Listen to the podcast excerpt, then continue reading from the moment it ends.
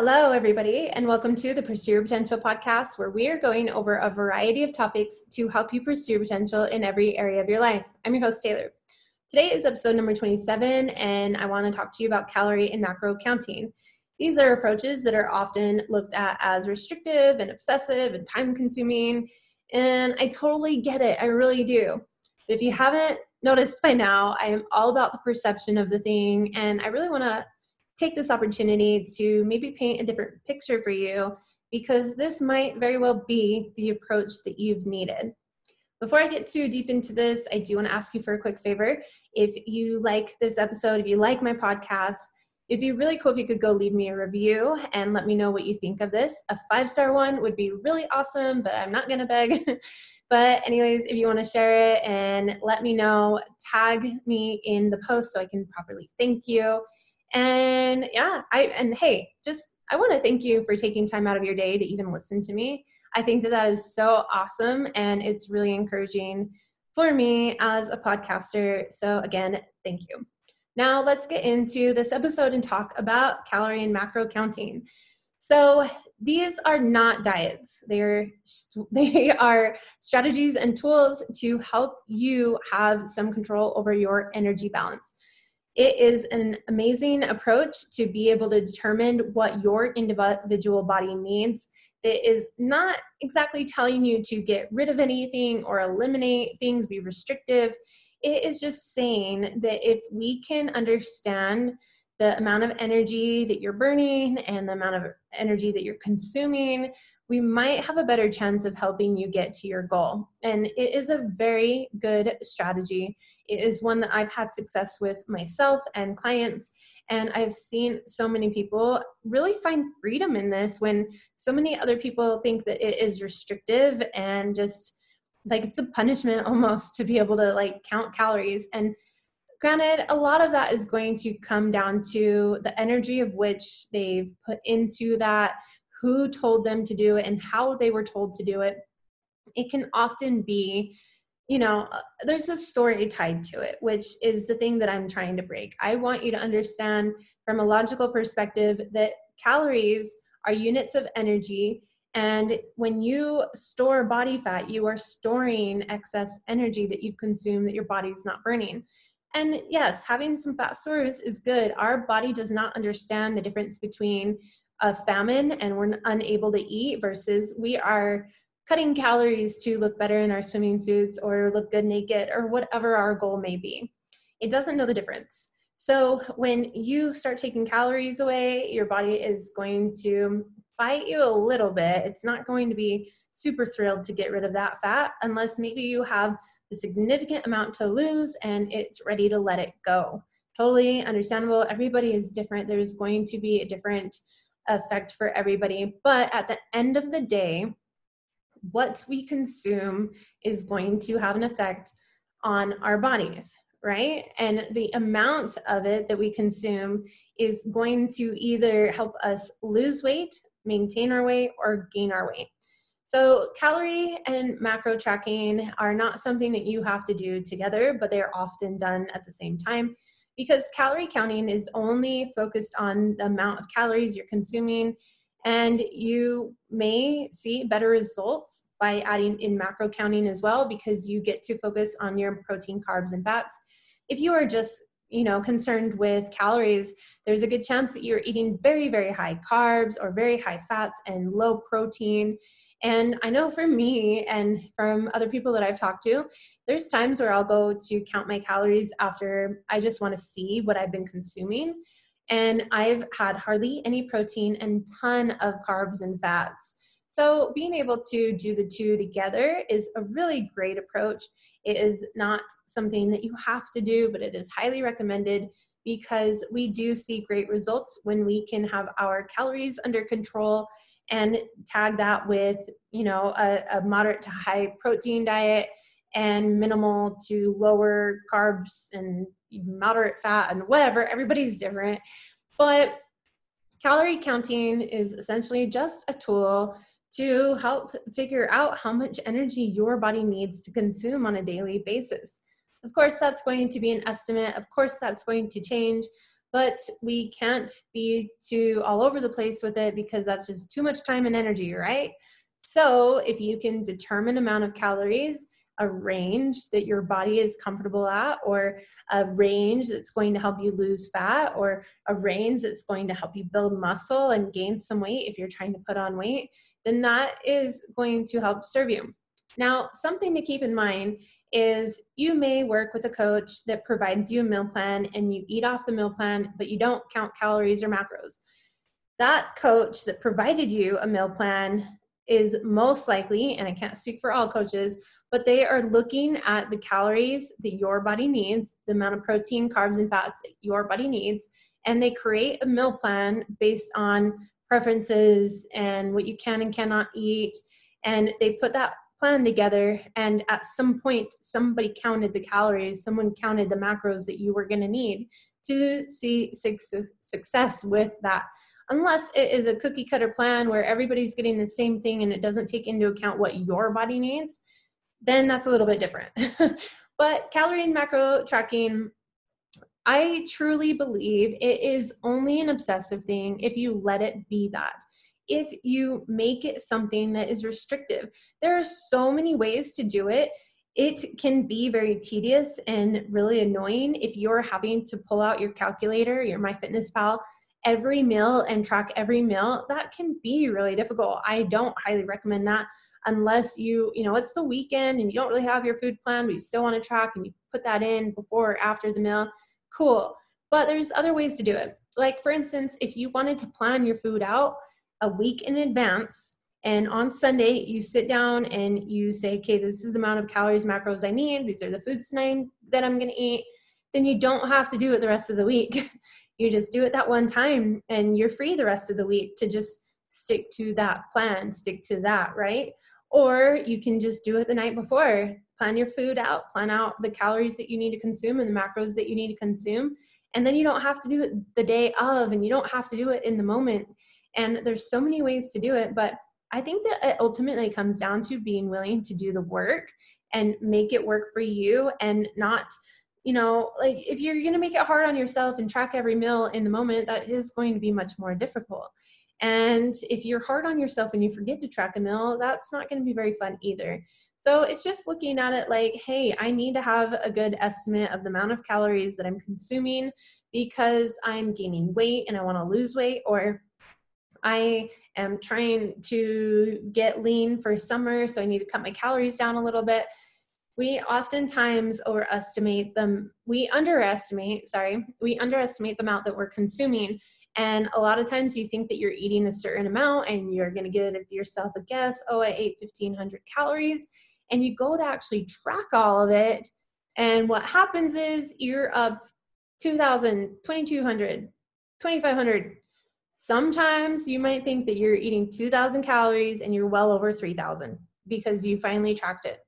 And that happens a lot. I still get clients that are on these plans where I have them track their food and there's things that aren't on there that aren't being logged and they're like, wow, I forgot to add that and I actually overconsumed by 500 calories.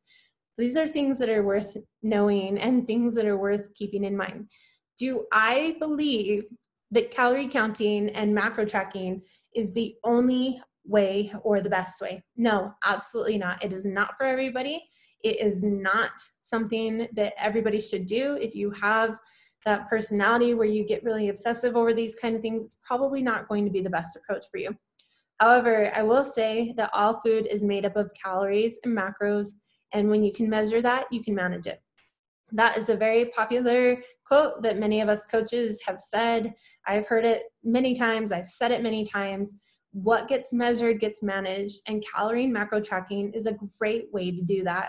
If you are following a diet and you're just cutting sugars and you're you're cutting out carbs and you're cutting out processed foods and soda and stuff like that cool you're cutting out all those things that you most likely really enjoy but where is it saying that you should be eating a specific amount of protein? Where is it saying how much of it to cut out? Like there is a minimal amount of fat that you should be consuming. There is a minimal amount of protein that you should be consuming. And how are you going to know if you're even close to that if something isn't being tracked? So, calorie macro tracking, again, it is a tool. It is not something that needs to be lifelong. But if you have a specific goal in mind, or if you are struggling and you're over consuming food, or hey, maybe you're even under eating, then this is such a great approach to be able to figure that out and still be able to pick what you're eating. Meal plans, there, I I've been someone that has said that meal plans are really restrictive and I would rather not do that. And and I do believe that because I've handed out meal plans to clients that I've created for them. I've taken time to customize it for them and they do not follow it. And they don't follow it because they have other plans. They have other foods that they want to eat with their family. They're going to a barbecue. They don't want to be limited to what's on a piece of paper. So, this is something to really consider. Like, what is really restricted? I personally believe that a meal plan that someone made for you and they're telling you what you can and cannot eat is more restrictive than me telling you the amount that you should eat. Telling you, hey, your body needs about 1600 calories to get into a deficit, and you need this amount of protein, and this would be a good amount of carbs and fats, and whatever. I think that that gives you freedom because I'm not telling you, oh, you can only eat this and you can only eat that. I'm telling you an amount. So, what's really restrictive. And again, I'm not the best coach for everybody. And there's going to be people that wouldn't thrive on my approach. And I've had those clients where, you know, I've had several clients in the past and even recently that could not follow through with a macro tracking approach, a calorie counting approach. They wanted to do something that was cutting out things and eliminating things, and they thought that that would be better for them because they were struggling with the counting approach. Totally understandable. This is not for everybody. But again, I will add all food is made up of calories, and if you can track those calories, you have a really good opportunity to manage what is going on with your body. Now, there are several ways that you can find this information out. You can go get a DEXA scan that can give you what your BMR may be, your basal metabolic rate, and those are great to do. Or you can do an online calculator and do an equation that will give you your BMR. Your basal metabolic rate is the minimum amount of calories that you're going to want to consume because that's the estimate of how much your body burns at rest, not doing anything. And then a good approach would be to find out what your BMR is, see if that's below or above what you've been eating.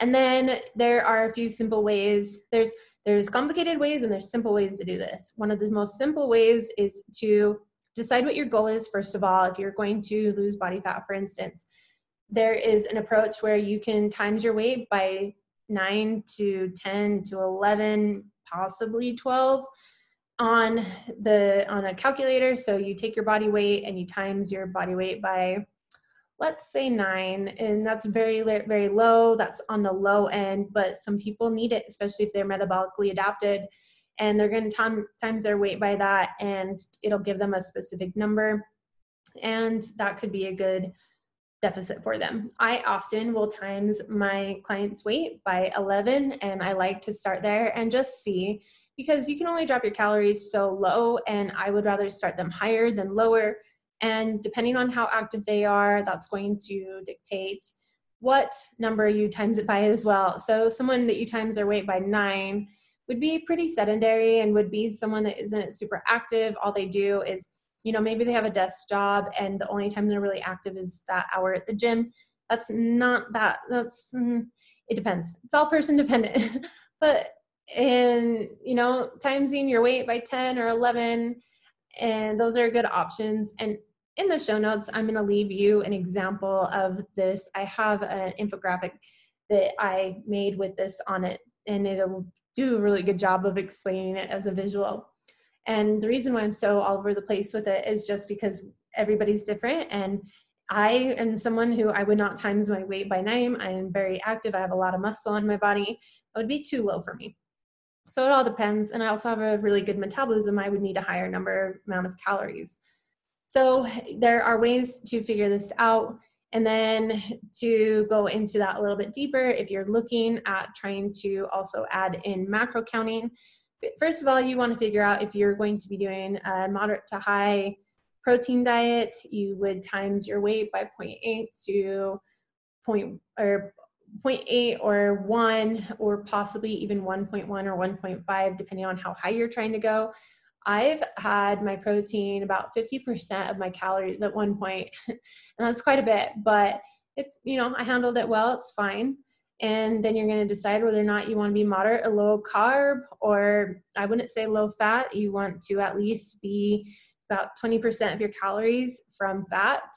And there's lots of ways to go into this and here i am like trying to uh, talk about the actual process and things which isn't exactly the point of this podcast but I just want to talk to you about this because it's on my mind a lot. I get a, I've I've had a lot of conversations where people are anti-counting, and I totally get that. Like I said, it's not for everybody, but it's like what what do you have going on in your life that's making you feel like this is restrictive and what other things would you maybe think are restrictive that have nothing to do with this and a really great analogy is you know you want to track your finances and know how much money is in your bank and you you track that. And if not you could be broke or you could go under you could be in debt. There's a lot of things that could happen if you aren't paying attention to your finances. And it's the same thing you know but with your body like your body needs a certain amount of energy. And if you overconsume you're going to have too much energy on your body in the form of excess body fat. If you're not getting enough you're going to be depleting that and just really there's so many things in life that we need to track for our businesses.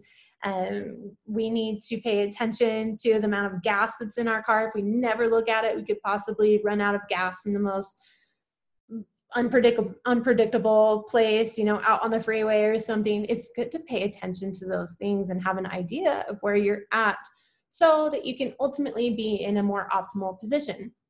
Again it is not the right way or the only way. It is just a great way to see optimal, amazing results.